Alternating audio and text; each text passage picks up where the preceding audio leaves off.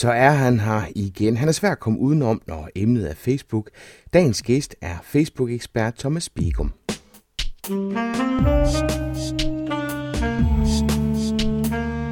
Velkommen til Potterkort, en podcast om markedsføring på internettet. Din vært er Ip Potter.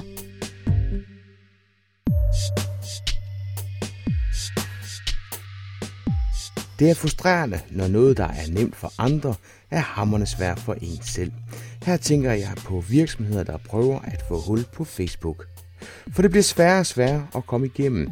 Ikke kun fordi der er mange om budet. Facebook har gjort det meget svært for virksomheds Facebook-sider at nå ud til brugeren. Du skal til lommerne for at nå din kunde, også dem, der allerede har liket din side. Thomas Bigum er lidt af en Facebook-nørd på den gode måde. Nu kommer du til at lægge øre til ham her, men du kan også komme til at møde Bigum in real life.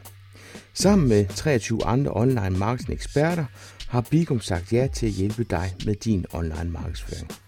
Marketing Camp er dansk online eksperter, der kommer med konkrete online marketing tips og tricks. Du kan tage direkte med dig hjem og bruge din egen markedsføring. Og det er altså tips og tricks, som de normalt ikke deler ud af. De kommer også med strategier, som allerede har stået sin prøve i virkelighedens verden, og opskriften på, hvordan du let og nemt bruger strategierne til selv at skabe resultater. De kommer med de sidste nye trends inden for online markedsføring, hvilke skal du satse på, og hvilke skal du løbe langt væk fra, og hvorfor. Og så får du endelig også mulighed for at møde eksperterne backstage, når vi slutter dagen af i ITU's Scrollbar. Pointen den er klar. Du skal have noget for pengene, så du kan gå hjem og få gjort noget ved det. Og tro mig, det er jo, du kan slet ikke lade være, når du først har været på Marketing Camp. Og lige nu kan du spare 600 kroner på din billet. Så tryk lige på pauseknappen og klik dig ind på www.marketingcamp.dk. Find de fire eksperter, du lærer fra og bestil din billet i dag. Super. Og her kommer Thomas Bigum, og emnet er Facebook markedsføring.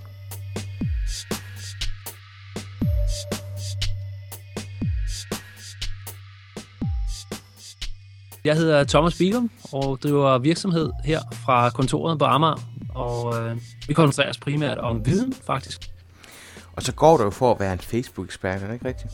Jo, jo. Og den titel er jeg slet ikke bange for. Den er jo også sådan uh, selvbestaltet. Øh, nu behøver vi ikke at, tage så meget ekspertdebatten her, fordi så er en time jo måske øh, slet ikke engang nok. Men min øh, indstilling lige til det her med, med eksperten, det er egentlig bare, øh, altså min egen personlige syn på det ord er, at en ekspert er i evig bevægelse. Det vil sige, at det er ikke en målstreg, jeg skal øh, på nogen måde sige, jeg er løbet ind over og sige, nu er jeg ekspert. Jeg er snarere øh, set fra en anden vinkel, bare i en evig bevægelse øh, hen mod, øh, eller rundt i en cyklus, der handler om at blive klogere, researche, skabe resultater og lægge dem frem, og øh, researche igen, skabe nye resultater, lægge dem frem, researche, skabe nye resultater og lægge dem frem. Og det er sådan, jeg ser på ekspertbegrebet. Så kald mig gerne Facebook-ekspert. Jeg siger det også selv, fordi så forstår modtageren, hvad vi taler om. Sådan. Thomas, hvorfor skal virksomheden have en Facebook-side? Um, det er slet ikke sikkert, at de skal have det faktisk.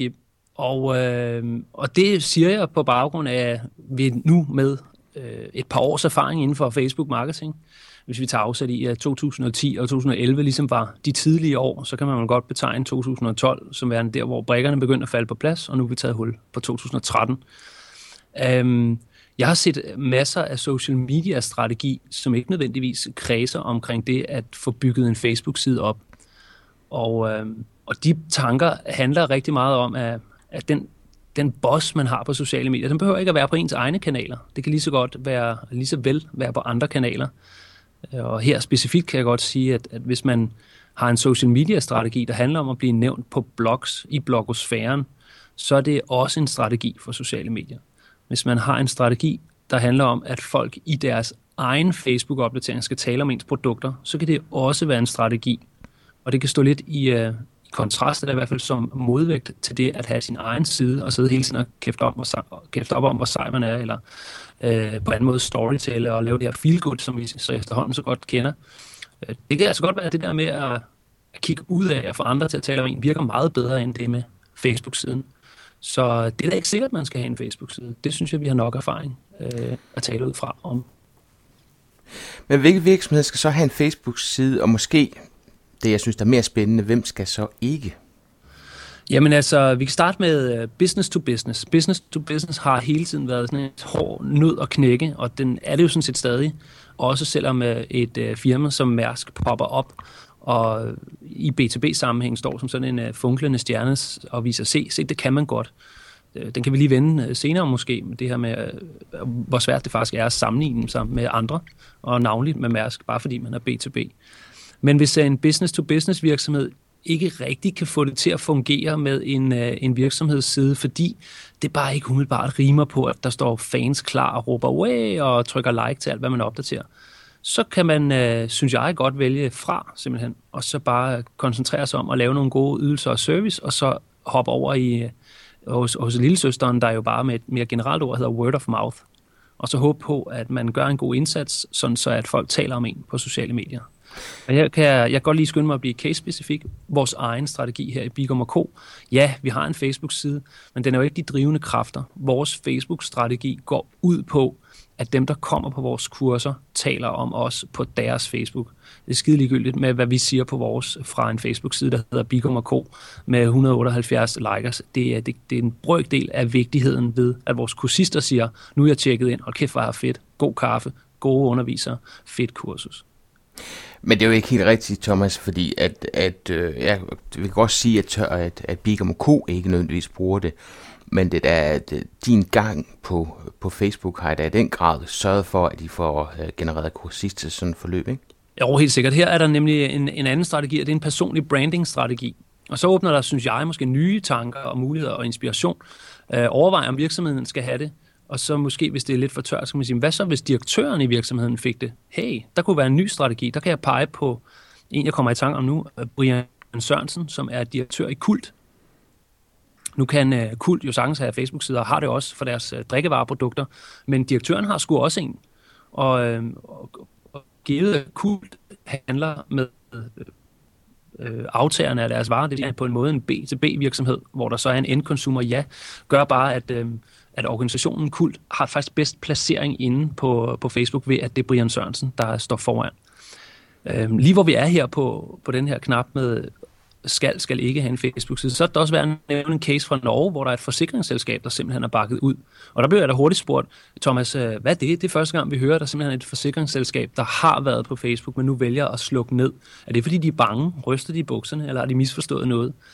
Og jeg kiggede sådan lidt ude på, øh, udefra på det og tænkte, det tror jeg, de ved bedst selv, og jeg synes, vi skal respektere, at deres erfaringer siger, at deres Facebook-side er fyldt op med trolls, der vil brokse over afgørelser i forsikringsselskaber, øh, forsikringssager, og at der ikke en skid reaktioner er på det, når de siger, husk at tegne en forsikring, eller øh, placer din pension hos os, eller hvad det nu er for kedelige sager.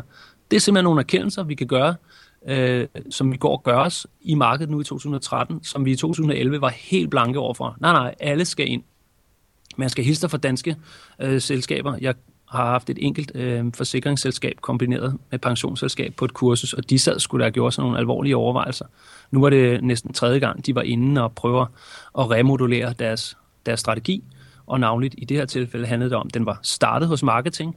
Marketing er ligesom opgivet. Nu røg Facebook ansvaret over til kundeservice, og så sad de så på et af mine kurser og prøvede at få det til at øh, stykke sammen og ugen efter det kursus kom nyheden op fra Norge, hvor jeg virkelig kunne smage den i munden, at, at det var nok også en erkendelse, de var ved at nå i det danske selskab.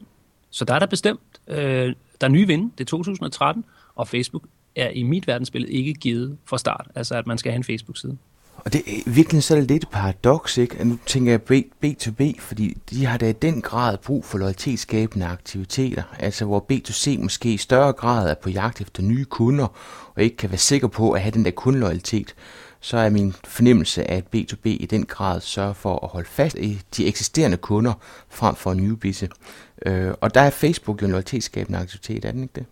Jo, spot on, spot on. Den holdning deler jeg fuldstændig, eller den betragtning deler jeg. Øh, men her tror jeg, at vi måske kommer til at tage for givet, at det skal være en Facebook-side, og, øh, og det behøver det jo nødvendigvis ikke være, fordi hvis business-to-business virksomheden har lad os sige 100 til 200, måske op mod 500 key clients, der ligesom kan holde hele virksomheden op, fordi det er færre kunder, store ordre, det er business to business, jamen det kan da være en Facebook-gruppe, hvor man netværker, og så går man ind og brander og positionerer sig som centrum i et fagnetværk for eksempel. det er sådan, vi nogle gange ofte ser det i LinkedIn-sammenhæng. Altså de her grupper, der bliver stiftet, handler øh, om at prøve at samle folk på interessenetværket, og ikke så meget på kom herind, fordi så er du fan af vores virksomhed. Fordi det netop lige præcis giver sådan et skævt anslag og sådan melder op, at jeg er fan af virksomhed X. Og gud er røv, jeg er kunden, men hvis de kan facilitere, at jeg hygger mig for noget ekstra øh, udbytte, nu kommer jeg til at sige hygge, det var måske endda et dårligt ord, men at jeg får noget udbytte og noget value ved at være med i universet, så, øh, så er der da bestemt en Facebook-strategi. Jeg synes bare ikke, vi skal tage for givet, at det er en Facebook-side. For man kan sgu også være Facebook-ven med en kunde i sin butik. Det ved jeg, for jeg er det selv. Og hold lige fast i bordkanten. Det er sket, at jeg er blevet booket via chatten i Facebook. Nu skal man jo sætte en parentes om Thomas Bigum, fordi han er ligesom øh, Facebook-varen øh, inde i Facebook, så det er sådan måske lidt logisk, at jeg kan blive booket via chatten. Men hvis man nu gør sig den, øh, gør sig selv den tjeneste og prøver at gøre sig selv til venner med nogle af ens kunder, øh, ikke som jeg ser det helst ikke som en del af en kynisk og kalkuleret strategi at blive venner med dem, men simpelthen kommer ind på livet af dem. Hvor er du? Hvem er du? Hvad kan du lide? Og så vil man tage sig selv i, at man lige pludselig er blevet Facebook-venner, og så kan der ske det for en anden B2B-virksomhed, som der er sket for mig, at man bliver booket via chatten. Hvad fanden skete der lige der? Der er ikke nogen, der siger, det skal være ved telefonopringninger eller mail. Det kan også være ved Facebook-besked. Og der er jo i sin enkelhed en Facebook-strategi lige der. Men hvad så, Thomas? Er det skidt at have en Facebook-side, der ikke er aktiv? Altså, hvis nu man tror på, at Facebook går hen og bliver til Google nummer to, hvad søgning angår, så skal man jo have en virksomhedsprofil derinde. Så er, er, det, er det dårligt at anbefale en kunde, så siger, ved du hvad, det går, godt at du ikke skal bruge Facebook, men du skal i hvert fald sørge for at hugge din uh, url, øh, øhm, og så behøver du ikke være aktiv derinde. Øh, der er igen splittet, og det er jeg, fordi jeg synes, vi er i en, vi er i en brydningstid, hvor vi nu i hele to, øh, i hvert fald i, i sidste halvdel af 2012 har mærket, hvor, hvor hårdt det hvor hårdt det slår, når Facebook beslutter sig for noget. Så som for eksempel, at det, øh, det er lidt sværere at være synlig i, i, i havet af, af Facebook-opmærksomhed. Ikke? Blandt andet, fordi man også er i konkurrence med flere og flere. Hvor, hvor hårdt kan, det virkelig kan slå. Og, øh, og, og derfor er jeg splittet. Og derfor er jeg også villig til at sige, at den behøver sgu ikke være så aktiv. Det kommer an på planen. I, øh, hvis, hvis, hvis Facebook-siden er født for, at man bare er til stede, så nogen kan komme og skrive ting, så er det jo fint, at man ikke tre gange om ugen øh, snakker om sine egne produkter, eller på anden måde laver lækker Facebook-lir. Nu øh, har de fleste erfaret, at man ikke bare skal snakke om sine produkter, men lad os så kalde det prøver at skabe engagement. Men herre Gud, altså jeg kan da godt kigge på øh, et teleselskabs øh, Facebook-side, og så bare tænke, hey, I behøver ikke sige noget, fordi det er ikke på jeres opdateringer, vi nødvendigvis agter og skifter telefonselskab, eller begynder at købe varer ned for hylderne. Vi vil bare gerne have I på Facebook, så vi kan skrive til jer, når regningen er forkert, eller hvis øh, lortet slet og ret ikke virker. Så på den måde synes jeg, der bliver opfundet, eller der, der kan opstå nogle øh, defensive strategier kontra offensiv, eller strategier, der har lidt af hvert, øh, men måske vægtet til den ene side. Lad mig prøve at uddybe det. Ser for mig i den tankegang, en offensiv strategi, det der, hvor man har klart fokus på at være det talende organ og skabe noget engagement. Så er man i offensiven på Facebook. Men lad os nu ikke øh, nægte, at at der simpelthen bare ligesom med et teleselskabs side også ligger strategier, der siger, vi er her, og når vi er her, er vi super gode til at tage os af øh, dem, der taler til os. At vi gider ikke at sidde og kæfte op alle syv dage, fordi hvad er det, vi lige præcis skal sige? At man kan få en router nede i Telia-shoppen, altså hvem fanden gider lytte på det? Øh, det kan vi jo spørge dem, der er fans af teleselskaber. Men øh, jeg er ikke. Jeg vil bare gerne bruge dem, når jeg har problemer. Og jeg, jeg bruger nogle gange det der billede, Thomas, at, at sociale medier ligesom at, at tage til en fest. Og du mm-hmm. kan godt tage til fest, og så være festaben. Altså være, være den, der kommer med, med de sjove opdateringer, og sådan med på lidt af, af det sjove. Omvendt så kan du også med til festen, øh, og så stå ude ved væggen. Det vil sige, at du er stede, men du er ikke den, der står oppe på bordet og danser polka. Til gengæld, hvis der så er nogen til den her fest, som pludselig beslutter sig til, at øh, Potter, du er en klaphat, så kan de vende sig om, og hvis jeg står der, så kan de sige til mig, Potter, du er en klaphat. Mm-hmm. Hvis jeg ikke er der, så vil de vende sig om til andre og sige, Potter er en klaphat. Ja. Og så har jeg ikke rigtig mulighed for at gå ind og spørge ind til, hvorfor det er, de synes, jeg er en klaphat. Og så, så går snakken jo bare. Ja, men super lækker metafor, den med festen der. Cocktail party, ikke? Og du er velkommen til at smide alle dine visitkort ind til en cocktail party, men, men, men, men dem, der ligesom gør den gode figur derinde, det er dem, der gider være derinde mm. og, og, og lytte og tale, ikke? Og ikke kun tale. Og der bringer du det her i spil med, man kan sgu også godt være med til festen og lytte primært. Og det synes jeg er en super metafor for, for den defensive strategi, kalder jeg den. Øh, man er der, når man skal være der, og hvis folk vil bruge en, så står man der. Og som du ganske rigtigt siger, så begynder folk jo at tale om en, hvis man ikke er der. Og det slår et lille slag tilbage til noget af det, jeg sagde før. Prøv at høre, det kan sgu også være en Facebook-strategi, øh, at man kan nås, hvis nogen vil tale til en, men det man i virkeligheden gerne vil have, det er, at der står folk i rummet og taler positivt om en øh, i modsatte side af rummet faktisk. Ikke engang på min egen Facebook-side, men en kursist, der går ud af døren her i vores firma og så siger øh, i sit private univers, hold kæft en god dag i dag. Jeg har lige lært om øh, søgemaskineoptimering fra, øh, fra en rigtig dygtig underviser. Det er det, vi ser som det sande guld. Og for at hoppe ud af ananasen i egen juice her med min virksomhed, så mener jeg, at det er det samme med en restaurant. Altså, jeg tror helt og holden på, at en, en restaurant midt i byen, ja, kan der have meget god gavn af, at der er øh, 650 mennesker, der, der trykker like til den, så den kan fortælle, at den har fået en ny menukort, men de skal eddermame øh, sande, at det ægte guld, det er nogle opdateringer, de måske slet ikke ser. Og det er øh, helt specifikt opdateringer fra kunder, der er gået tilfredse derud, eller værre fra den anden boldgade, opdateringer fra kunder, der er gået utilfredse derud, og ikke ligger dem på Facebook-siden, men ligger dem til vennerne som en stor stinkende bag, der forplanter sig meget, meget, meget hårdere end det, som øh, virksomheden selv prøver at sige fra sin Facebook-side. Så øh, for at slå op igen til, øh, til festen, super godt metafor, Ip, og øh, det er jeg helt sikker på, at lytterne er med på derude. Godt, Thomas. Så, øh, så siger vi, at, øh, at vi går ind og laver en Facebook-side øh, nu. Hvad er så et godt design, når vi snakker om øh, Facebook-sider? Hvad er det, en Facebook skal kunne kunne, og, og hvem og hvornår er det, at siden den går hen og bliver set? Ja, her øh, synes jeg egentlig, at, at spørgsmålet bliver, det kommer meget godt timet her, fordi vi har lige talt om strategier. Og øhm, beslutter man sig for at have en, i den her lyttende, og mit ord var defensiv strategi, så synes jeg også, man skal prøve at signalere, at den, det er det, den kan. Og, og der tegner sig straks billedet for mine øjne, at, at så er det coverfotoet og grafikken øh, som helhed udstråler må, måske mere noget om, hvornår, hvad tid, og hvad man kan kontakte folk og forventningsafstemme i forhold til responstider øh, end den handler om, hvad for nogle nye produkter er der på hylden. Ikke? Vi er her for dig. Du kan komme der det, det tidspunkt. Det er et design, der matcher strategien defensiv og i den anden boldgade øh, måske et øh, featured produkt op i øh, coverfotoet, vores seneste nye, du ved, og så øh, noget logo på, og her kommer vi, og så når vi taler, så øh, er det sgu også med vores øh, brand i forrest, sådan så man for profilbilledets vedkommende prøver at få positioneret produkt eller brand og logo med ud hele tiden.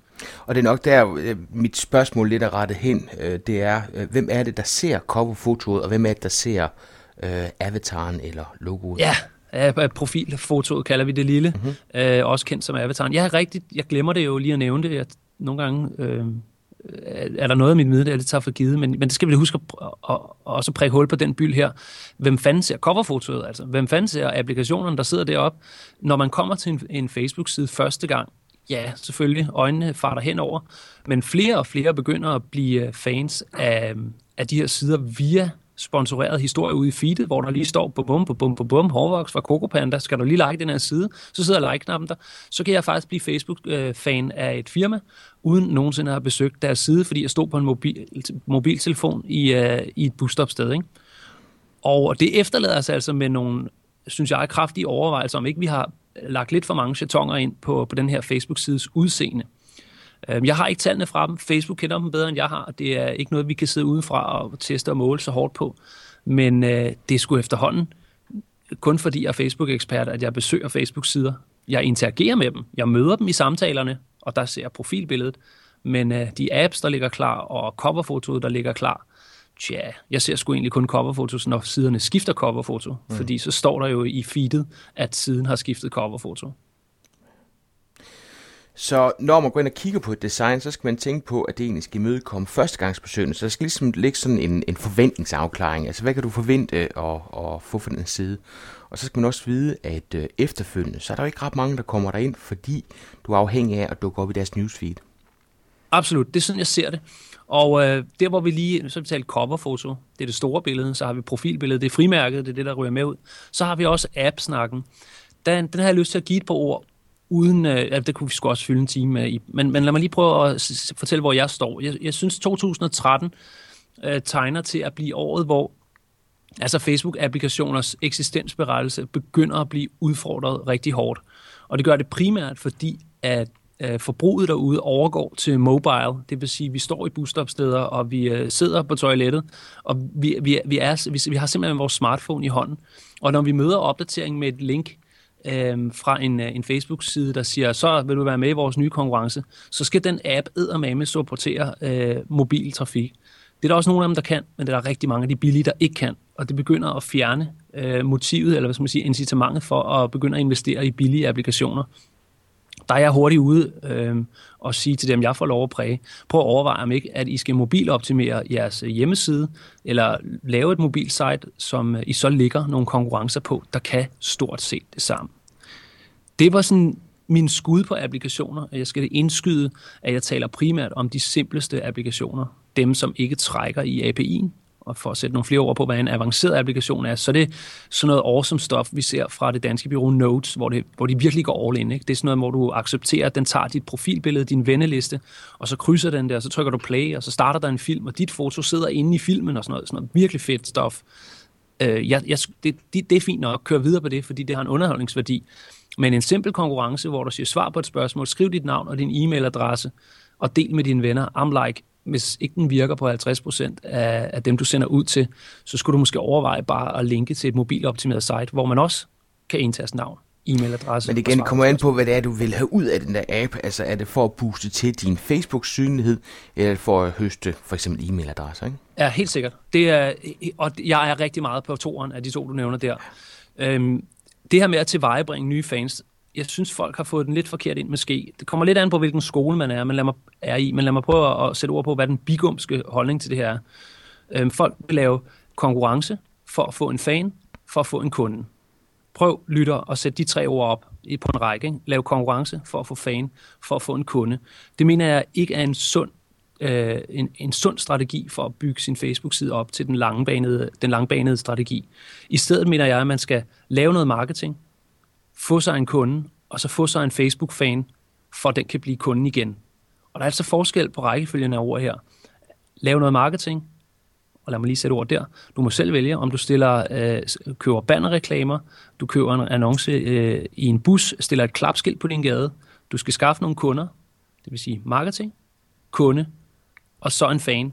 Og så kan du slå en cirkel herover ved fanen og kunden, sådan så den fan er tilbagevendende. Og kan du se, i nederste model er der slet ikke konkurrence der holder jeg meget mere på, når man så har nogle fans, så kan man da godt finde en lille konkurrence frem, men den skal fandme, og det mener jeg, at den er sundest, den skal være lavet for at hygge om de fans, man allerede har. Laver man konkurrence for at få nye fans, så ved vi godt, hvad det er for nogle fans, der kommer. Det er vi mange rådgiver, der ved, fordi hvis vi har flere kunder, kan vi se, at det er de samme konkurrencejæger, der melder sig på tværs af alle konkurrencer.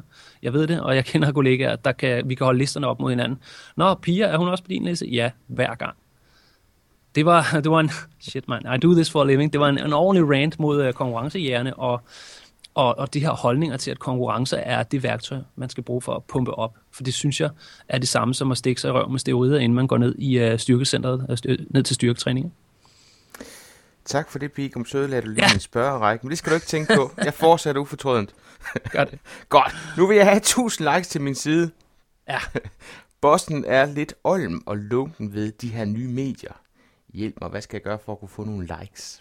Altså, åh, hvor er jeg træt af den her med, at man sådan har øh, kvantificeret sin, uh, sit antal af likes som, som sådan et mål. Ikke?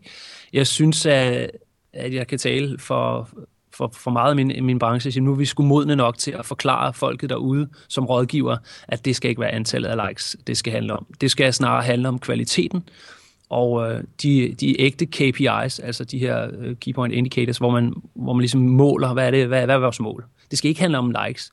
Det skal handle om, øh, jeg kan prøve at give nogle eksempler. Øh, vi har som mål, at øh, når vi linker til vores produkter om tirsdagen, så vil vi se stigende tal. Vejen til stigende tal, når vi linker til produktet om tirsdagen, er at lave sådan nogle slags her om torsdagen, sådan en om fredagen, sådan en om søndagen, sådan en om mandagen, og så kommer linket tirsdag. Og hvis det falder, så sætter vi os ned og kigger på, om vi kan opfinde en ny sekvens, så vi næste tirsdag får mere trafik. Så synes jeg, vi er inde på noget af det rigtige mere, det, det var sådan tirsdags fokus. Det kunne også bare være mere bredperspektiveret, hvor man siger, når vi linker til produkter, øh, hvor end vi gør det, så, øh, så skal vi simpelthen have flere konverteringer. Hold på hjertet, Thomas. Det, det, det lyder fandme godt. I får jeg ikke sat ned en gang om ugen og få lavet sådan en, øh, en række, der gør I det? Øh, Jeg gør ikke, men jeg har en god social media advisor, der hedder David, der sidder og laver det på vegne af en kunde. Jeg laver sådan en, en sekventeret øh, opdateringsplan. Og det er simpelthen, fordi kunden skal godkende den. Så simpelt er det. Og det er også, efter min overbevisning, øh, den rigtige metodik mm. at, at angribe det. Øh, havde jeg en webshop, og fik jeg lov at lege med den, så ville jeg altså sætte mig ned og tænke i sekvenser. Så skal vi ikke benytte lejligheden til at, her, hvis der er nogle webshop-ejer derude, du har en webshop, så kommer anbefalingen her. Så prøv lige at tænke i sekvenser. Det kan godt være, det ikke er en uge, det kan godt være, det ikke er en måned, men, øh, men, men hvis du har et produkt, så overvej, hvordan du på, på fire eller fem opdateringer kan varme op, sådan rigtig fluffe til salget og nævne noget godt ved, salg, ved, ved det her produkt, og så i øvrigt dagen efter overraske med at sige, at det er sat ned, og så i øvrigt på fjerde dagen sige, husk det er stadig sat ned det sidste dag i morgen, og så på femte dagen, så siger du, nu lukker vi for, for snakken om det her produkt.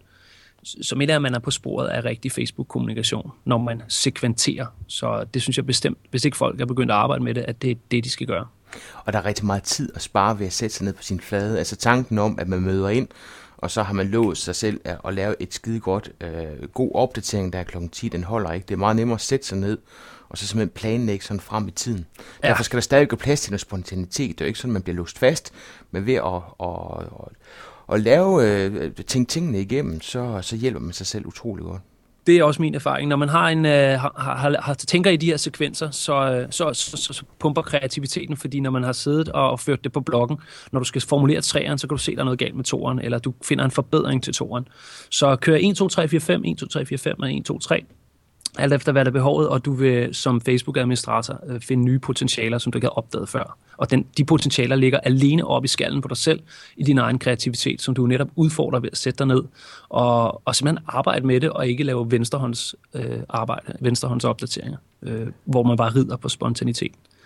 Øh, I bliver kommet i tanke om, du spurgte mig, at vi skulle have 1000 likes til en side. Det fik jeg ikke adresseret. Hvad fanden gør vi så? Ja, hvad gør vi? Altså, vi losser... Vi er her bossen. Vi giver ham lige noget feedback med fødderne, kalder jeg det. Det vil sige, vi låser ham i røven. Ikke? Så det kan du glemme.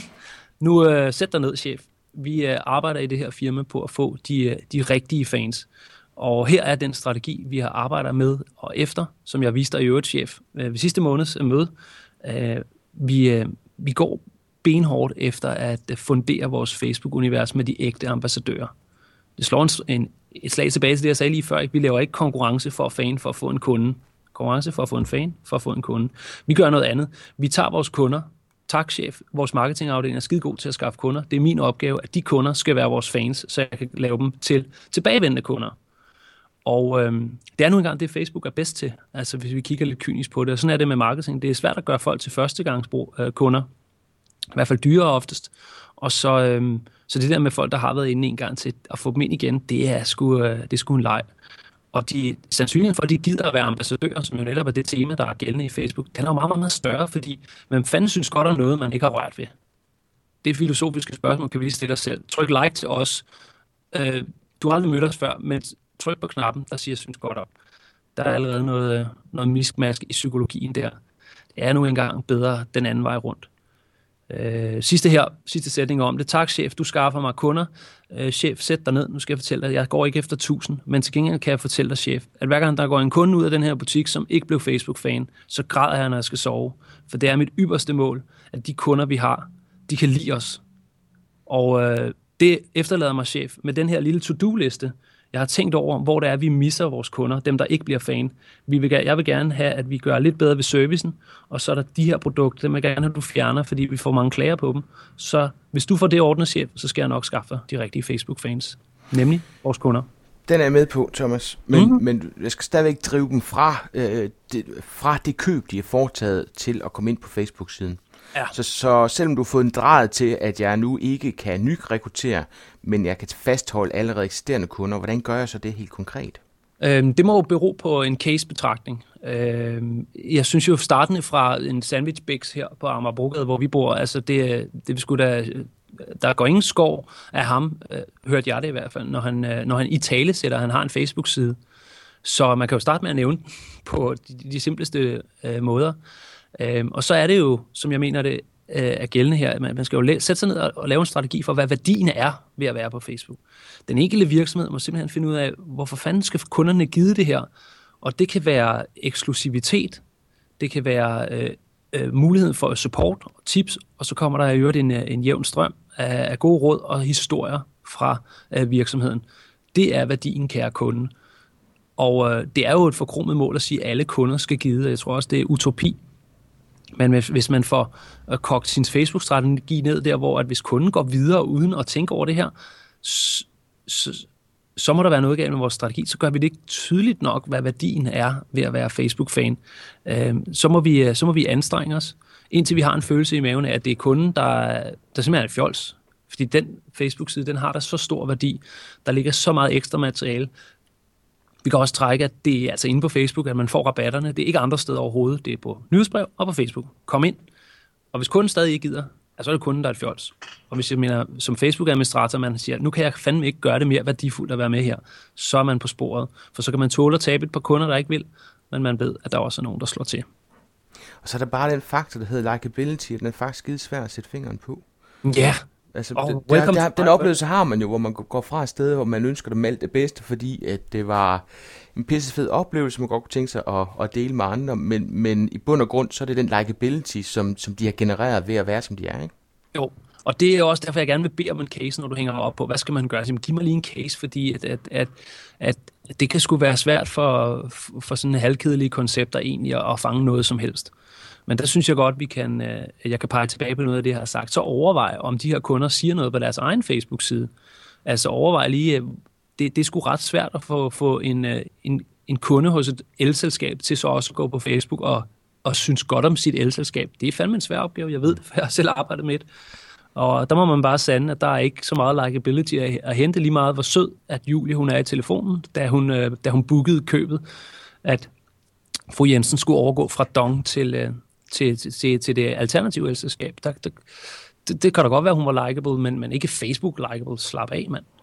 Øhm, og så er det det, man sander. Så må vi bare håbe, at hvis der i fru Jensens, øh, det er word of mouth tankegang der, hvis der i fru Jensens øh, netværk er nogen, der spørger, jeg har lige fået et tilbud på et nyt elselskab, og nogen af jer, der har prøvet, som bare håber på, at vi bliver nævnt der. Ikke? Kryds mm. fingre, og vi er ikke sikkert, at vi kan måle det, men det håber vi på. Og det kan være, at det er Julies øh, søde og flinke stemme og den gode proces, der er årsagen til, er der kommet en kunde ind der. Godt, Thomas. Nu har jeg den der likability og de 1000 likes, som jeg håber på, du kunne give mig i løbet af en uge. Øh, det har så taget mig et par år, og nu vil jeg gerne skrive til dem alle sammen på en gang. Øh, så det vil bare lave en opdatering, og så, så ser de 1000, der følger siden, vel det, jeg har skrevet, ikke? Jamen, øh, nej. Svaret er jo nej. Når man ikke har de her 1000 likes, så, eller når man, når man har de her 1000 likes, er det ikke givet, at at de, de ser alt, hvad man har skrevet, og, øh, og så starter der et helt nyt spil, at, at fastholde kunderne jo, undskyld, fansene. Og øh, noget af det er funderet i det, jeg lige gennemgik, altså hvis man har fyldt de rigtige ind, så har man ikke lige så stort et dilemma, når man nåede 1000. Det skal jeg hilse at sige, at den hovedpine, der melder sig, hvis man laver konkurrence for at få fan, for at få kunder. Så hvis nu man har taget den, øh, den anden og mere sunde vej frem, så er der også større sandsynlighed for, at man får fat i dem igen. Øh, dem, som, som er kommet ind af egen god vilje, de står faktisk tættere på, og de har også trykket like til noget af det, man har opdateret. De har delt, øh, deltaget i kommentarerne. Uh, og så ved vi uh, af erfaring, at så, det, så, så får de også de næste opdateringer, og det er simpelthen måden at blive øh, at fastholde sit såkaldte reach. Uh, det er simpelthen ved, at det er de rigtige mennesker, man prøver at tale op. Så er der måske ikke så mange. Der taler vi jo om uh, kvalitet i stedet for kvantitet. Uh, men jeg har et andet input på, hvordan man ligesom kan kan fastholde de her 1000 likes. Mm-hmm. Sidste, øh, vi lavede et podcast, i, øh, der vi opfordrer til lytteren øh, at få lyttet. Det blev pissegodt. Der talte jeg om øh, digitale aktiver. Ja. Øh, uden at prøve at behøve at gennemgå det, så tror jeg bare, vi kommer langsomt og helt naturligt ind på emnet, så folk forstår sammenhængen her. Øh, for temaet er, spred dine aktiver. Hvis du har 1000 likes på Facebook, og du ikke rigtig gør noget for at øh, også have de 1000 mennesker på en anden måde, øh, det kunne være at få fat i deres e-mailadresser simpelthen, jamen så har du samlet dit akt, dine aktiver i Facebooks kanal, og så er du sårbar over for Facebooks øh, lyster, og, og ja, det er den, vi har mærket her i 2012, deres lyst til sådan, nu skal det sgu være lidt sværere. Øh, det er det, fordi der er mange andre, og nu skal det lige være lidt dyrere at annoncere, og vi ved ikke, hvad de finder på næste gang.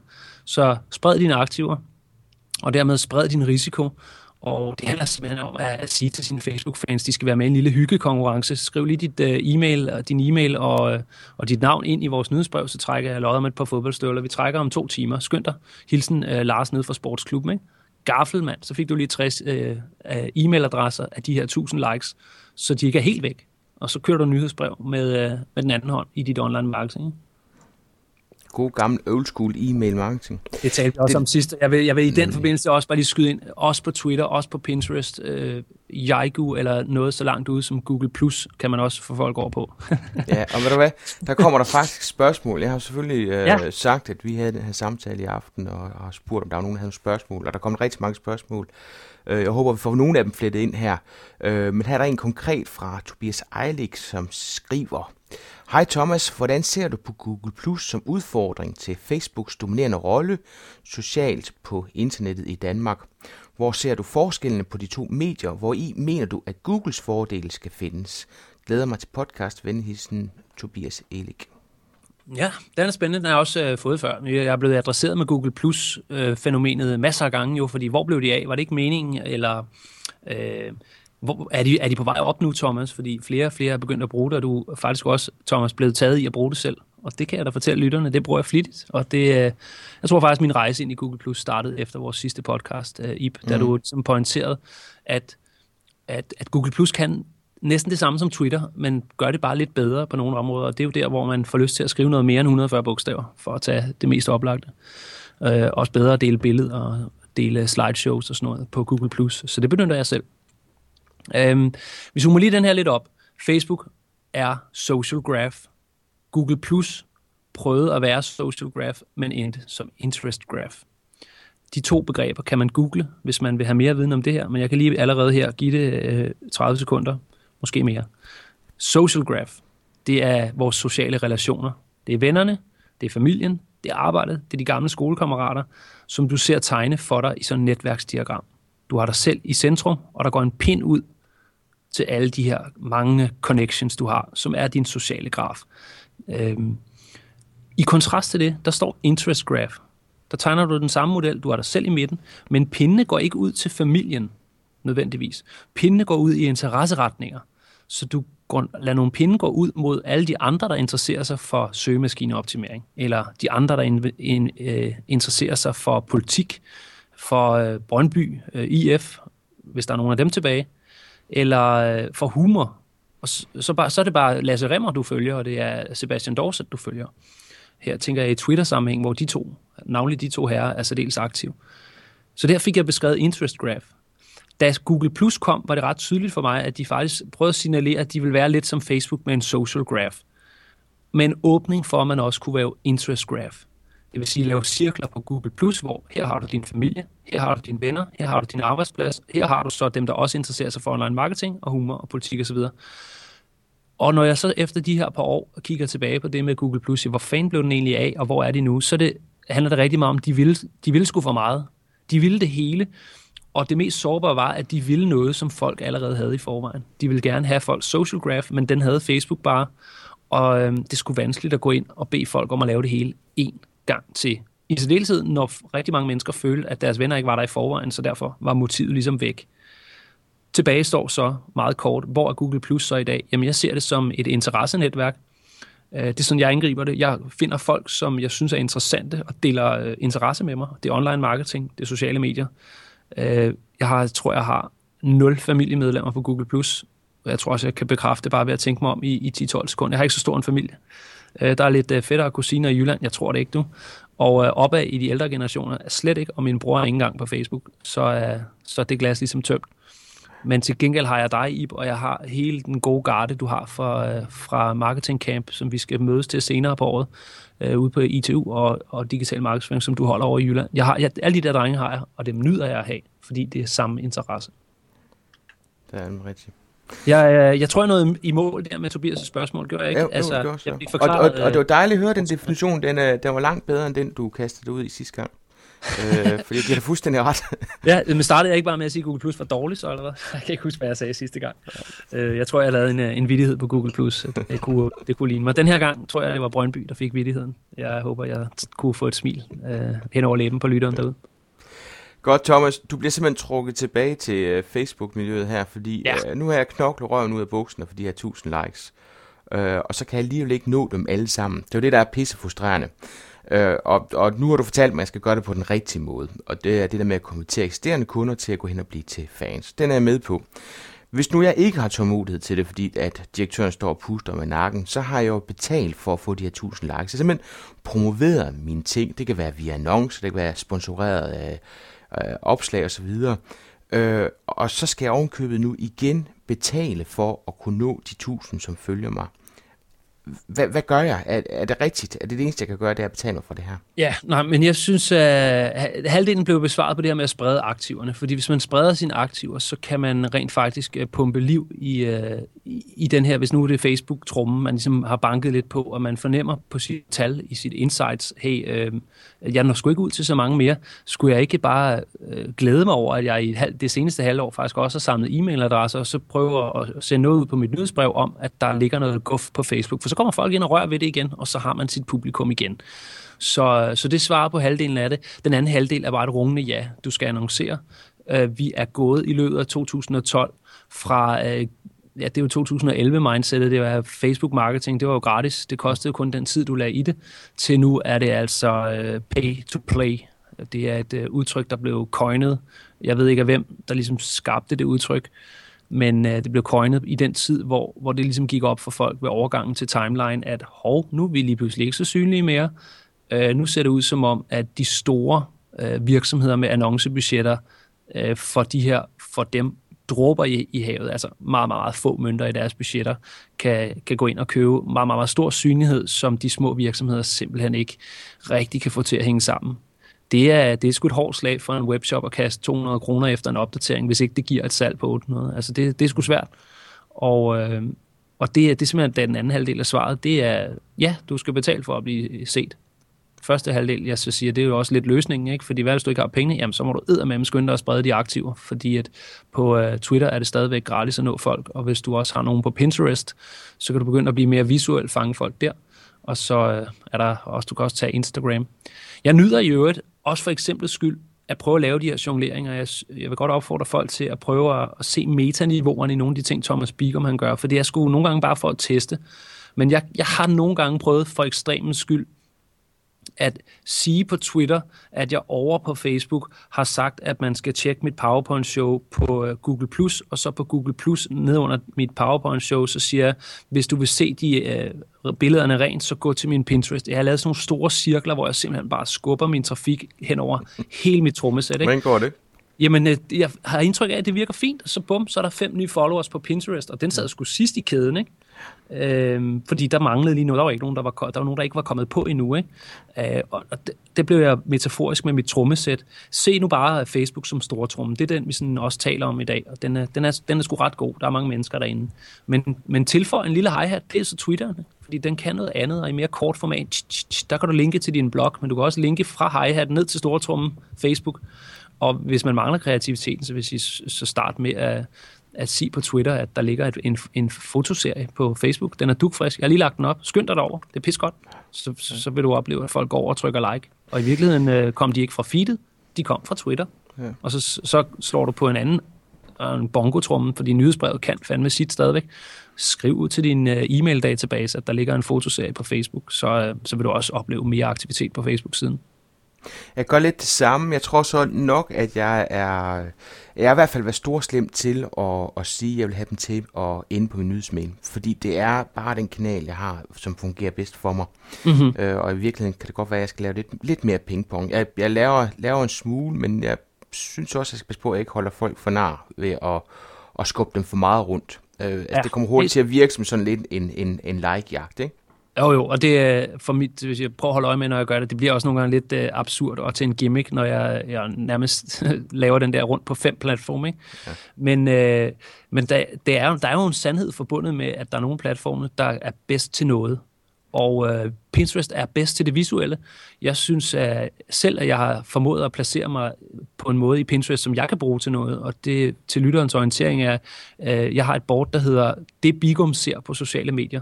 Hvis jeg ser en sjov opdatering, så tager jeg et screendump smid ud på Pinterest.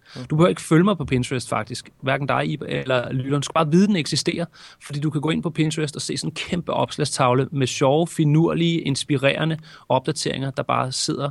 Og det bedste værktøj til at lave en opslagstavle, det er nu engang Pinterest. Ikke?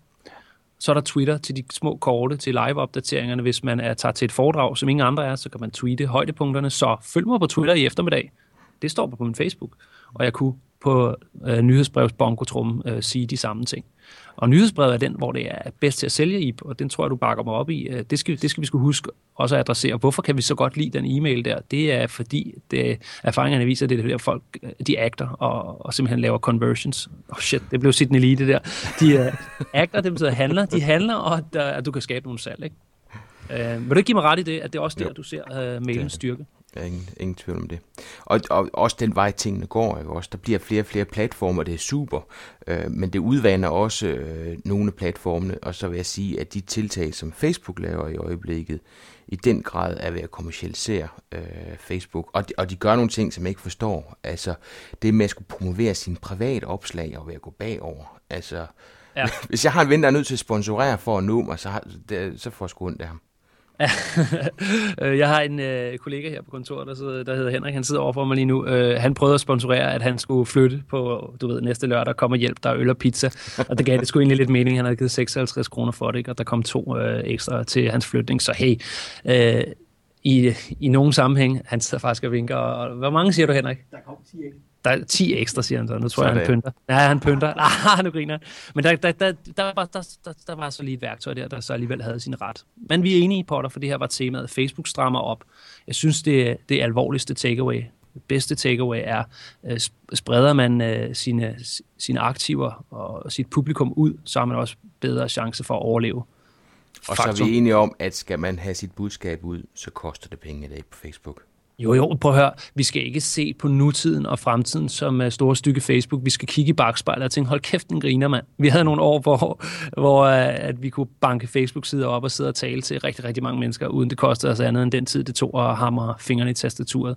Det var sgu the happy days. Og så må vi uh, bare indse, at uh, realiteternes tid har indfundet sig. Thomas, vi skal slutte af med tre gode, konkrete råd til virksomheder, der skal til i gang med Facebook. Ja. Hvordan kommer de, øh, hvad, hvad skal de gøre? Det er tre gode, altså det her med at være i gang. Øh, jeg tænker, det skulle efterhånden sjældent, jeg får den med, nu skal vi i gang. Der er 2013, tænker jeg, er I ikke i gang? Øh, men det, den kommer sgu også, og så tager vi, tager vi den også her. Og man kan sige, den går jo også til dem, der måske har brug for en lille reboot. Lad os sige, man er, skulle have været på Facebook længe. Så der vil jeg indskyde, det her råd går sgu også til dig, som kære lytter, der måske har været i gang, og egentlig ikke ved, hvad fanden du laver derinde, øh, og egentlig bare gør det på såkaldt må at få. Jeg har tre grundpiller, jeg arbejder med i øh, strategiarbejdet øh, på mine kurser. Det er henholdsvis hensigten med at være der, så er det målgruppen, vi skal nå, og så er det det indhold, vi kommer med. En hensigt, den arbejder vi med ud fra tankegangen om, at der skal hænge en messingplade på kontoret, hvor der står, øh, der ligesom giver svaret på, hvorfor er den her virksomhed øh, på Facebook simpelthen. Det, der ikke skal stå på messingpladen, det er, at vi er på Facebook for at tjene penge. Ja, det giver sig selv. Det er derfor, vi sidder på kontoret i, i den her virksomhed. Både mine og andre virksomheder, alle sidder der for at tjene penge. Sådan er det. Så lad være at spilde messingpladsen på det. Men ofte en, øh, en sætning, som øh, man har sat sig ned og brugt nogle timer på at udvikle sammen i fælles, øh, fælles flok. De her administratorer der, hvor det kunne være sådan, vi er på Facebook for at forlænge købsoplevelsen og give et indblik bag kulissen, samt at give rabatter. Punktum. For lortet graveret i messing og sætte det op, sådan så der ikke er nogen tvivl undervejs. Den hensigt vil øh, være, være god at holde op mod øh, målgruppeøvelsen. Altså inden man får lavet messingpladen, vil jeg godt lige sige, tag lige den hensigtserklæring der, sæt den på en blog, og så gå hjem og sov på den. Ikke? Og måske lige skubbe den til side, og så arbejde lidt med målgruppen. Hvem er det, vi skal nå derinde? Og hvis der opstår noget, mens man tænker, hvem fanden skal vi egentlig nå? der ændrer noget i hensigtserklæringen, kan man lige gå tilbage og rette. De her to ting må godt være lidt dynamiske, men øh, de, skal, de skal matche. Det er det, der er min pointe. De, de skal helst ikke være låste, de må godt kunne bevæge sig lidt, øh, men de skal i hvert fald matche. Øh, målgruppen, der har jeg øh, på mine kurser en interessant case, vi arbejder med. Vi leger, at kursisterne er en øh, forlystelsespark, der åbner. Hvem vil, I, øh, hvem, vil I, hvem vil I ind og fange? Og når jeg deler folk op i grupper, tre mand, fire mand, og beder dem om at sidde der i 20 minutter og summe over den lille øvelse, så kommer øh, fire ud af fem grupper tilbage og siger, at de vil fange moren, og hun er så så gammel, hun har to børn, og hun har de og det, det, og de skal i sommerland en gang om året, og vores konkurrenter er dem og dem og dem. Det er rigtig fint. Men ved enkelte lejligheder, det er der, hvor det er en ud af fem, så er der nogen, der får en kreativ idé, som slet ikke er farfetched. Og jeg nævner den, fordi man skal ikke tro, at målgruppen er givet. en gruppe kom tilbage og sagde, vi går efter bedstemøderne. Nå, jeg vidste godt, de gjorde lidt for at provokere, for ikke at lave the obvious. Men øh, det kan faktisk mening, da de fremlagde det. Hvis de beslutter sig for at gå efter bedstemøderne, så laver de bedstemor-kommunikation, og så handler det rigtig meget mere om grydelapper og andre ting, og så, øh, så får de deres publikum den vej. Og det kommer ikke, øh, der skal ikke komme nogen og sige, at, at det er et dårligt valg. Jeg mener, det skulle et meget godt valg, hvis det er gennemført. Mere spændende var en, øh, en anden type gruppe, der kom tilbage efter sådan en øvelse der for første gang. Øh, jeg oplevede nogen gøre det her, der fik af kuldegysning og sagde, vi har kigget på Forop Sommerland. Vi har lagt mærke til, at dem, der faktisk gider svare på deres latterlige spørgsmål, om de om glæder I jer til at komme i Forop Sommerland, det ser ud til at være dem, som er under 15 år, helt ned til 9 og 10 års alderen, altså alle dem, der lyver om deres alder. Så vi vil på samme måde lave opdateringer, der er målrettet dem. Og der kan du nok høre, i, at så har vi altså så har vi ikke taget den, der ligger lige for. Vi har sat os ned, tænket os godt om, og det kan både være i den ene ende, det kan også være op til bedstemøderne, men øh, vigtigst er altså, at man gennemarbejder det og beslutter sig. Det var pind nummer to, målgruppen. Den sidste, det er indholdet. Når man har hensigten af målgruppen, kan jeg sige det ganske kort, så er det sgu nemmere at lave indhold, og det tror jeg også, vi har adresseret her i podcasten, at sætte sig ned og tænke i nogle sekvenser. Hvad skal vi komme med i den her måned, eller i de næste 14 dage? Øh, bang, bang, bang bag kulissen. Øh, huske at øh, spørge vores fans, hvad de tror, vores nye forlystelse i parken skal hedde, og så øh, laver vi sgu en konkurrence, hvor de får lov at vælge A eller B, og så, øh, så giver vi dem noget medindflydelse. Og så er man klar til de kommende 14 dage på Facebook. Det var i en uh, smør om tre, tre, tre grundpiller i sådan en, uh, en strategi her, som jeg vil give til nybegynderne. HMI, hensigten, målgruppen og indholdet. Ja, sådan har jeg aldrig forkortet det. HMI. Nå, hvordan gik jeres HMI-arbejde? Det er skide godt. Faktisk er der fire, når jeg laver kurser i, så det, den bliver nødt til at dø. Må okay. jeg nævne fire også? Det må du gerne. Øh, du sagde jo, kom med tre, så jeg har taget de tre, der er nemmest at angribe. Men det, den fjerde øvelse, vi laver, det er faktisk konkurrentanalysen. Der er anno 2013 eddermame ikke nogen grund til at sidde og opfinde dybe tallerkener det er derude. Og ved du hvad? Hvis ikke det er derude, så er der en rimelig klar indikator for, at det bliver meget, meget, meget svært for dig at øh, få det til at virke. Øhm, stort set alle brancher og nicher har nu prøvet den, og hvis ikke det er i Danmark, så kigger du til udlandet. Hvis du er et forsikringsselskab, og ikke kan finde et forsikringsselskab, der rent faktisk har succes på, på Facebook, set udefra, nu kan det være svært at se øh, alle nøgletallene, men hvis det udefra set ser svært ud, så er det fordi, det kommer til at blive svært for dig. Til gengæld, hvis du finder nogle forsikringsselskaber, der har en skæv vinkel, det virker for, så er det bare om at tage ned fra hylderne, hvis du spørger mig. Enig. Mm-hmm. Super. Thomas, sidst der kom du med tre gode øh, Facebook-sider, eller jeg blev i hvert fald, du blev spurgt, om du godt ville, og du mm-hmm. øh, gav udtryk for, at det var godt, at jeg øh, at jeg gav dig en advarsel omkring det, sådan at du kunne lave noget research. Og sådan som jeg husker det, så var det en børnetøjsbutik og Comwell.com. Ja, jeg kan ikke, øh, jeg kan ikke huske træerne. Nå, Nej, det er ikke jeg, så jeg tror ikke, der var en træer. Øh, og, og, og du var meget ærlig omkring det, synes jeg er super. Men hvordan ser det ud i dag? Altså, der er, der er gået næsten et år siden. Er der, Jamen, jeg... er der kommet nogle gode til siden? Jamen, jeg tror øh, faktisk, at jeg vil, jeg vil fortsætte af samme linje. Hvis jeg havde svært ved det sidst, øh, det kan jeg godt huske, jeg havde, og jeg havde sat mange, jeg sat mange parenteser omkring det at dømme en side udefra. Nu vil jeg være mere skarp, mere skarp i mit svar. Det, du kan ikke bede mig om at øh, komme med tre gode Facebook-sider. Det skal være caseorienteret.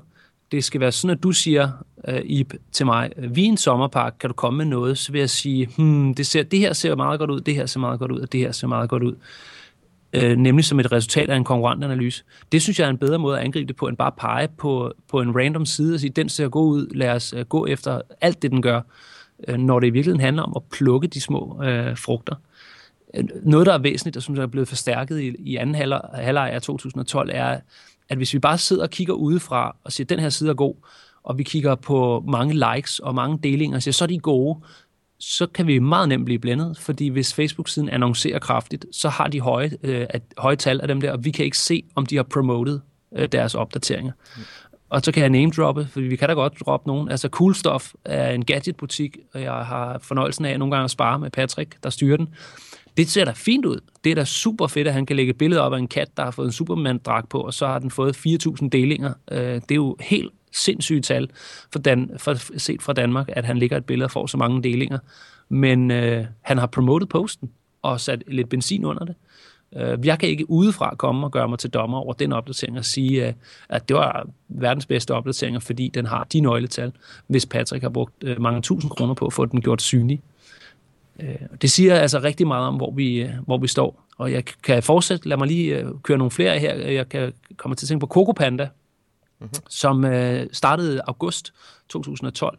Nu er der så snart gået tre kvartaler, så, så den er ikke så dukfrisk, men jeg synes, den har været spændende at følge, mens den var dukfrisk, fordi den er vokset meget hurtigt og det ser udefra øh, ud som om, at, øh, at de har sgu meget godt fat i deres kunder, og de kan sælge på de her links, de pumper ind. De kører en meget gøjlerstil og en meget salgsorienteret stil, som faktisk virker, og derfor er den interessant. Så hvis man gider det der romantiske pis med, at man ikke må sælge og bare skal spørge, har I det godt i dag, så kan man kigge på Coco Panda og se, hvordan de bare øh, pisker nærmest som en øh, slave, der ikke kan få nok deres Facebook-side og deres Facebook-fans med tilbud.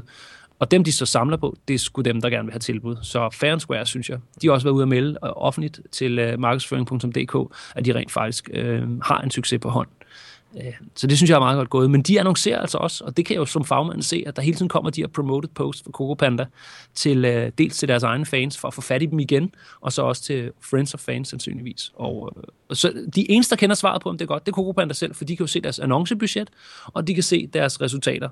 Og hvis at den er, der står røde tal, er det en dårlig strategi. Hvis der står grønne tal, er det en god strategi. Men det er kun Coco Panda, der kan se det. Øh, så er der Mærsk. Den nåede jeg lige at nævne tidligere. Det, det irriterer mig lidt, at den står som sådan en, øh, en glorified B2B-case, fordi det, der er kun én Mærsk. Der er kun ét shippingfirma. Der er kun der er ikke kun et, men øh, det, det er meget unikt med Mærsk, de kan lægge sådan nogle faldersbilleder op af kæmpe store tankskib og få masse, masse mængder likes og delinger på fantastiske billeder. Øh, jeg synes bare ikke rigtigt, at man kan lægge den ved dørtasken til et ventilationsfirma, der ligger syd for Odense og sige, her, her, der er svaret på, hvordan man laver B2B. Fordi et ventilationsfirma er bare noget andet end Mærsk. Fact. Og, øh, og det, det, det synes jeg opsummerer temaet her, at kigge på sider udefra og sige, kig på den, den er god, kommer med med meget mere an på, hvad det er for nogle briller, du kigger med, og hvorfor du kigger. Og så, øh, så skal du bare huske, at du kan ikke se det hele. Øh, jeg har nævnt Forup, dem synes jeg er spændende, når man skal øh, gøjle lidt.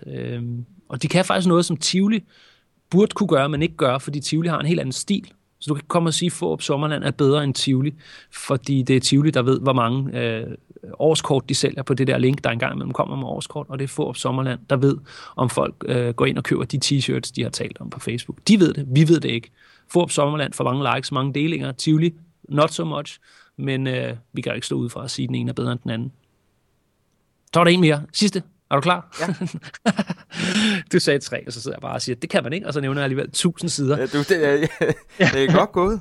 Ja, ja, men, øh, men det er fordi, man skal kigge på dem for det, de er, så jeg får alligevel sat ja. nogle ord på. Men lige omkring det med forlystelsesparkerne, som, fordi det er et tema på mine kurser, vi har snittet en rigtig god opgave, som kursisterne får, får, får rigtig meget ud af at arbejde med gennem en hel dag. Øh, Jesper Hus Feriepark.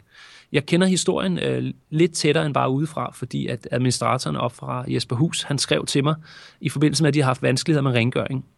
Han havde øh, talt åbent om det på sin Facebook-side, fordi han sad jo med øh, ferieparkens Facebook, og der kom klager. Så skulle han sidde og forholde sig til det. Ja. Og så lavede han en... Øh, inden fra det, folk har slået op deres brugere, der ligger man selvfølgelig en kommentar til, til bitten. Ikke? Ja, det beklager vi. Men han gik også ud og lavede en officiel stor opdatering, som alle kunne se. Hej alle, vi beklager den dårlige rengøring. Ved du hvad, så var han kommet lidt i modvind i sin organisation. Nogle kollegaer var kommet hen og sagt, hvad fanden laver du, mand? Du skal da ikke sige til alle, vi har dårlig rengøring. Og han blev sgu lige pludselig i tvivl, men han mente, at han havde, han havde været åben, som man skal være. Kom til øh, Thomas Bigum, så jeg, hej Thomas, du, jeg har fuldt over et stykke tid. Er det, er det ikke, er det ikke, øh, skal der ikke helt langt ud det, jeg laver her? Er det ikke sådan, man skal gøre det? Og så klappede jeg ham på skulderen og sagde, det er sådan, jeg synes, du skal gøre det. Og det, jeg synes, du skal gøre, øh, er jo lige præcis det, jeg nævnte i podcasten mellem os to. Nu skal du gå ind til chefen og sige, hvis jeg skal lave Facebook-succes for Jesper øh, Hus, så skal du sørge for, at der bliver gjort ordentligt rent i den her park her.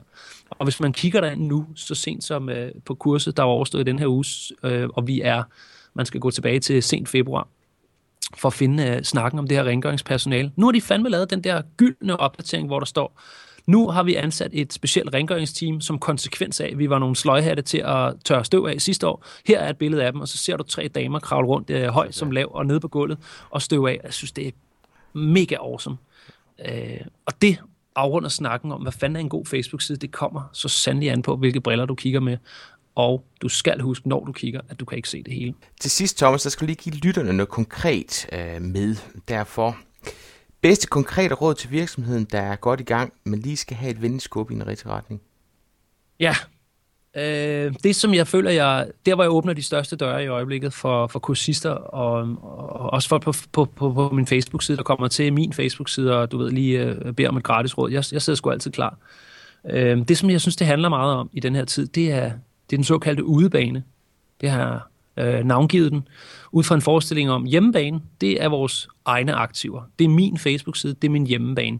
Nu har vi i tre år snakket, hvordan driver man en Facebook-side. Øh, og det har forklaret mange mennesker, de har også opsamlet, de kender nogen, der allerede er i gang i forvejen, der kan give de her gode råd, som jeg selv har sagt uendelig mange gange. Husk at engagere folk, stil nogle spørgsmål. Ikke selv for meget, selv en gang imellem, osv. Det er hjemmebaneteori.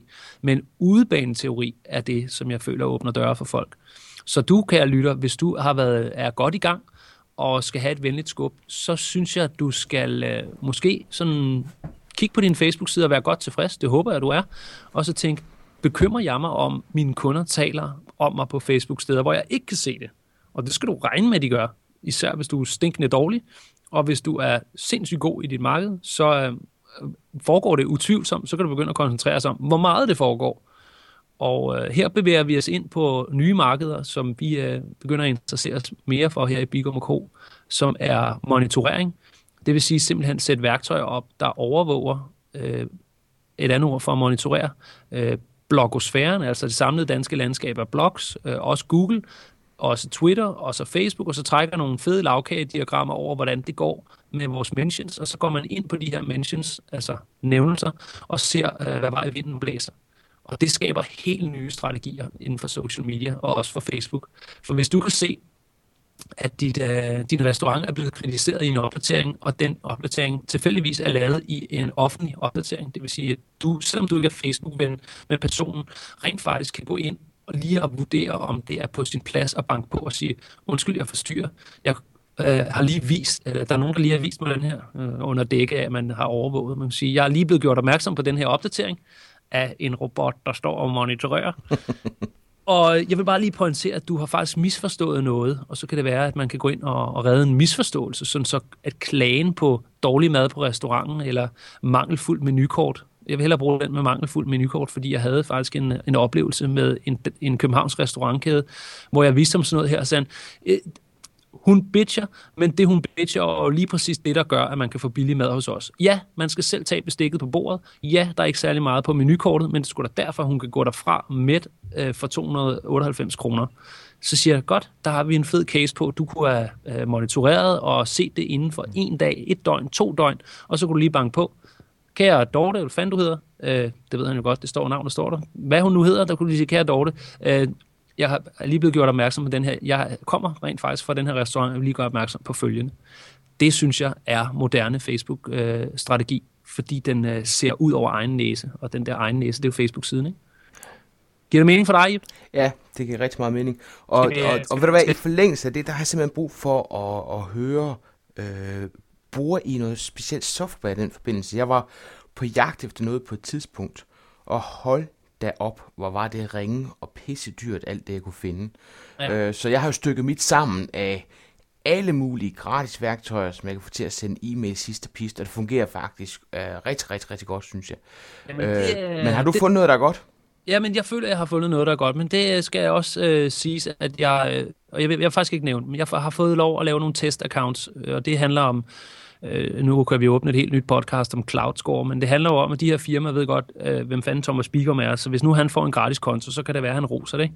Og, øh, og det vil sige, at jeg har adgang til nogle ting, hvor jeg får det testet og siger, er software, der koster 25.000 om året, dyrt eller billigt? Det skal det kan og bliver nødt til at ses i sammenhæng med, hvad man bruger det til, og hvor meget forskel det kan gøre for virksomheden. For den lille webshop øh, er det nok overkill, men for, den, for restaurationskæden er det jo øh, guldrandet, hvad man kan gribe med sådan nogle værktøjer der. Så jeg vil helst ikke name droppe i, og det vil jeg lidt for, øh, for at beskytte det, for ikke at blive for kommercialiseret, og folk kunne føle, at jeg har, øh, jeg, jeg har nogen værdi i at sidde og name droppe. Så jeg vil bare sige, at værktøjerne er begyndt at blive bedre. Men jeg vil også indskyde det, som der er din erfaring i, det er, at i sådan nogle markeder, så vil der simpelthen bare være nogle nørder, der starter nedefra og siger, så laver vi bare det samme som de professionelle, så tilbyder vi det gratis. Hihi, fordi vi kan. Det har vi jo set gang på gang. Altså Google er billig, ren søgemaskine, dengang Google blev født og gik ind og udkonkurrerede alle de andre, der var dengang, som man som allerede kørt med betalte links i toppen. Ikke? Og sådan vil det sgu også blive for monitoreringsværktøjer. Der vil sidde folk på collegeværelser, øh, det gør der nok, mens vi taler, og programmere på nogle monitoreringsservices, som øh, kommer ud og bliver freebie-agtige. Så, øh, så det tror jeg bare handler om at spidse ører. Google Alerts er et godt sted at starte. Ja. Jeg kan også blive helt specifik. Prøv at høre, kære lytter, og der er, du går i søgefeltet på Facebook, ikke? ikke det her graph search. En, en ganske almindelig Facebook-søgning. Skriver et brandnavn, så, øh, så søger den efter personer, der hedder det, og sider, der hedder det. Det er fint. Det er sådan, vi plejer at bruge det. Men ude i venstre side, der kan du slå det over på offentlige opslag. Så det vil sige, at du kan sidde på din skærm lige nu og se, øh, søge på ordet Mokai, som er en cider øh, øh, herhjemme, den her hyldeblomstrik, og så kan du fandme se, hvor mange der er. Så alene det, der, der står 199, er fedt. Der er flere, end der var, da jeg søgte i går. Det går opad og du vil også kunne få en, uh, sådan en fingerpræg om, det, folk kan lide den, eller om de hader den. Ikke? Og det er jo spændende i, i forbindelse med nylanceringer af produkter. Så der kunne blive helt konkret. Facebook har sgu også et søgefelt, der kan det her. Thomas, det var mm-hmm. hyggeligt.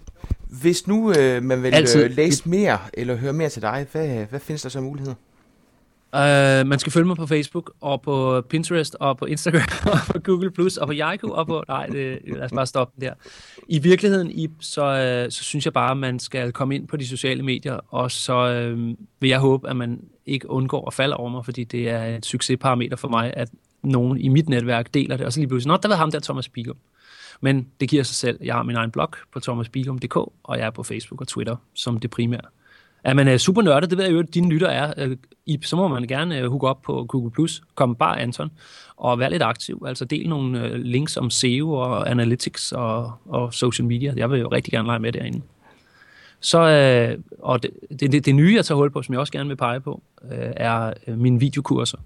Jeg er her med, med Bigum og Co. begynder altså nu at lave nogle simple let spiselige kurser, som koster en mønt, men øh, betyder, at man kan sætte sig ned med måske 10 videoer om Twitter og sige, okay, nu skal jeg skulle lige sætte mig ned og fatte det der. Lad mig lige få ham i, øh, i en time eller to i videoformat. Så laver jeg Camtasia-videoer, det vil sige skærmoptagelser, eller jeg tænder et kamera og forklarer skidtet.